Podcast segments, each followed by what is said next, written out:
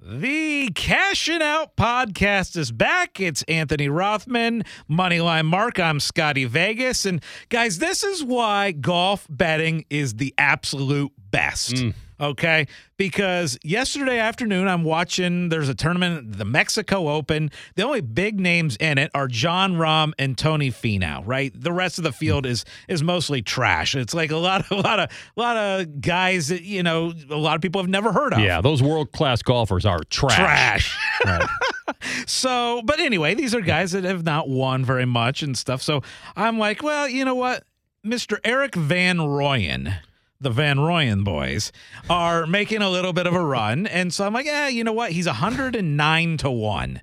so what the heck? Let me throw a hundred bucks at this this Van Rooyen character. Well, okay. So he has a good day. He goes seven under. He's off to a great start today. And now I just happen to have about uh, $13,000 on Mr. Van Rooyen for the weekend. And he's tied for the lead right now. So will he win? Probably not, but it's your lottery ticket. We call that the hedge fund. Exactly, exactly. So Tony Finau is up there. Uh, Rahm, I'm not sure how much he cares about this tournament, but he's in it. Um, so it, what it does is if- Van Rooyen can stay in the picture, it leads to the ability to hedge out, uh, and hopefully I will be winning some money. Or who knows, maybe Van Rooyen pulls off the miracle and pulls it off. But that, guys, is why I love golf betting and why I'm I was more interested in that yesterday than the NFL draft. But let's talk NFL. And I want to get your guys' first impressions because obviously the story of the night was that CJ Stroud went second and uh, and Levis fell completely out of the first round. I want to get your impressions on teams that you think made a significant jump in the last couple days and whether you think there are now more Super Bowl contenders than there were. Anthony? Well, let's be honest. The NFC is where you kind of probably want to have your money right now because of all the stacked up situation that's going on in the AFC, and that one's tough to predict. And we can look at some of those odds, and certainly there's a little value there. But man, it's just one of those things where once I saw that Rodgers was going to the Jets, instead of going right there and saying, "Wow, I wish I would have bet them before," because by the way, that number was baked in for a while. That as Yes. soon as he said what he said on McAfee, that number never moved again. Um, And, right now it's 14 to 1. I mean, if you had a bet at pre McAfee interview, you're probably getting to them at thirty to one. Yeah. And so if you were lucky to do that, and some people bet it before Rodgers got there, and it's because they had an inkling it was going to happen, but I don't think that money really ever moved. So I immediately started looking at the NFC because I, instead of the AFC getting better, the NFC got weakened dramatically. Birdie And for so- Van Rooyen. Sorry to interrupt. Here we go. 10 under. He's got a two shot lead. All right. Sorry. Go, The second going. round. Uh, second round. All yeah. right. Very early. All right. Keep yeah, going. but the hedge fund gets bigger and bolder. I like it. Um, I immediately looked at the NFC because what the Eagles did last night in that draft to make an already very good team even better defensively is something to behold right now. And I think Philadelphia at eight to one right now, or whatever they are, is a very good bet in the NFC. It feels like that. I don't, I mean, I know the Niners are there, but we saw what happened to them eventually. And I'm just thinking, you know, with the quarterback. Now, Purdy may be the guy, and I know they have a ton defensively themselves.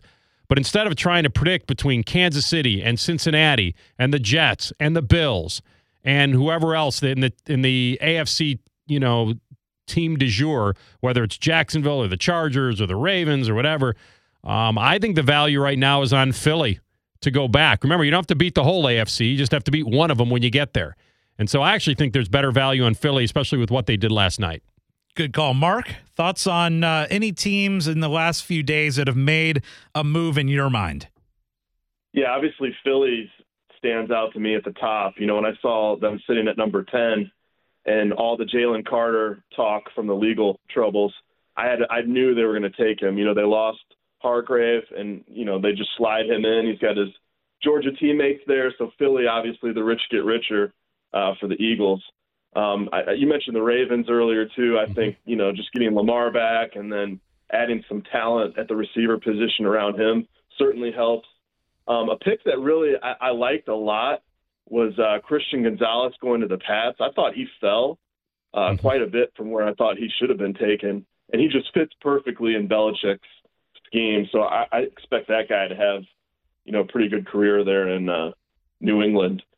Uh, you know, the only thing that concerns me about the Texans and C.J. Stroud too is just there's no talent really at the receiver position. I think Woods is their best receiver, and I, I just hope he doesn't get beat up and gets a chance to succeed in Houston. Um, but those are my biggest takeaways. I think that's fair. Anthony, what's your thought on on CJ?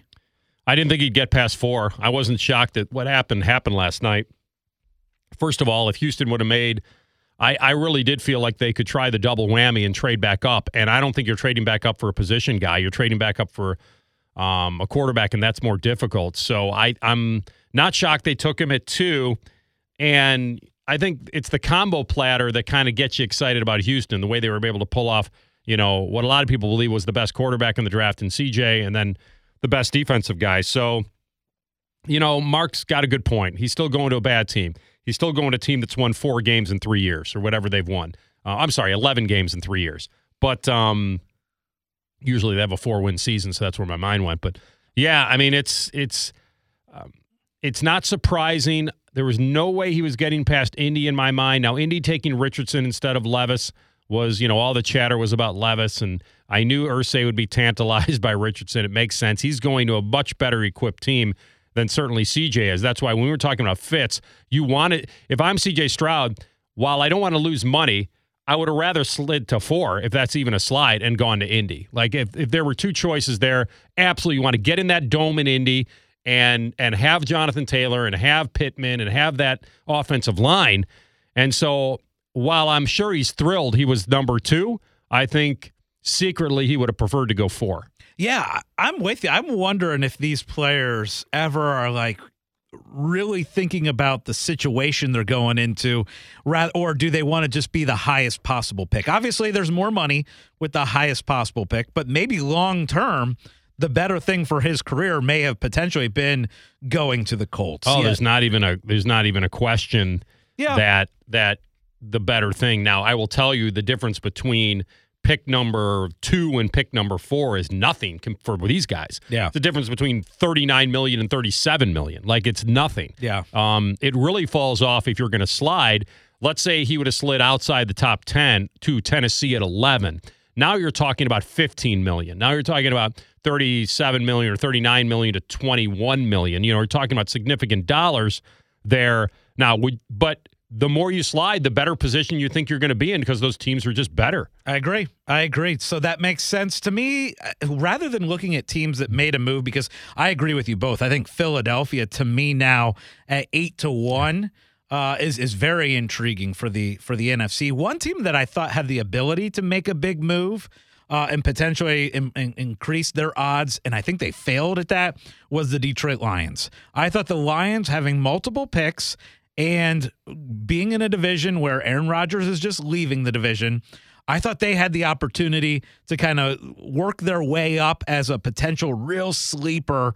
Uh, and, and then maybe they still are. Maybe their picks will work out. But I was a little surprised they went running back with their first pick. And then I think they went linebacker from Iowa uh, with their second pick, which to me I thought was weird. I thought they were a team that I was interested to see if they could make the jump. Yeah, they're one of those teams that I mean, listen, they were eight and two to close out the year last year, yeah. and then they went into Lambeau and knocked Green Bay out of their chance for the playoffs. They were legit. Now they were dealt a blow recently with Jameson Williams and the gambling situation, which you and the three of us can talk about next week. But yeah, they've made significant upgrades to their defense, which I guess allowed them to take the luxury pick in the running back, but um, he went a little higher than what I thought, especially with the two guys they have. It's um, it's it's interesting. The sharps.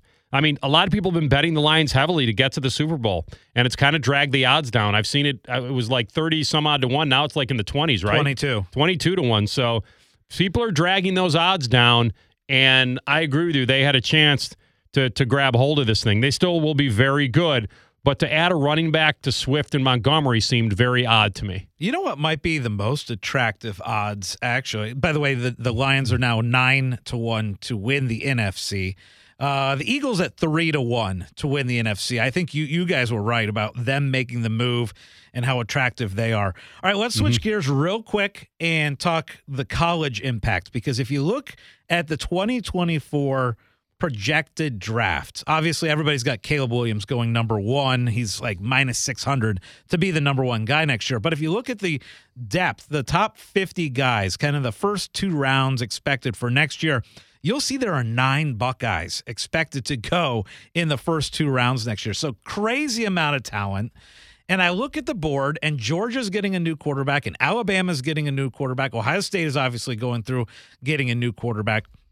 I actually think there's really good value. Number one in Ohio State, if you can get them at seven to one, which you can right now, I think there's good value because if you look at the total talent on that team, it's as good or better than than anyone.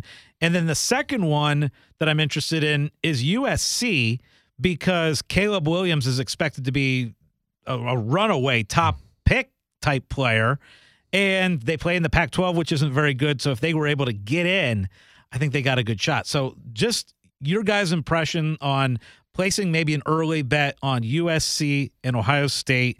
Your thoughts, Mark?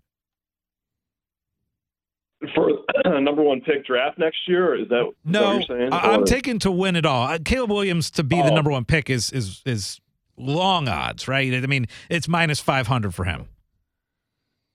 you know, I'm gonna Short odds. the Buckeyes the Buckeyes let me down a little bit last year. You know, I expected I think they had a little bit better team last year all around, but you know, it's all relative. The competition changes each year and things like that. So for me, I, I definitely love the Buckeyes there. I mean, I'm going to throw down heavily on them again for next year to win it.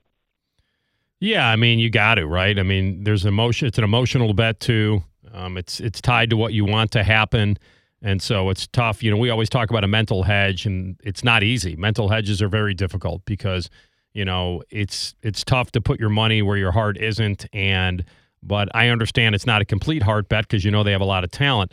You know, the one thing that we still have some question marks on this Ohio State team. We have some question marks on their offensive line. We have some question marks because that offensive line is going to be ahead of a first year starter.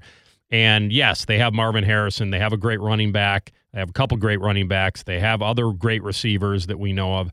Their defense certainly has to be better. The one thing you got to, you know, be a little aware of is they got to go to Michigan. They got to beat a pretty good Michigan team on the road that they haven't beaten 2 years in a row.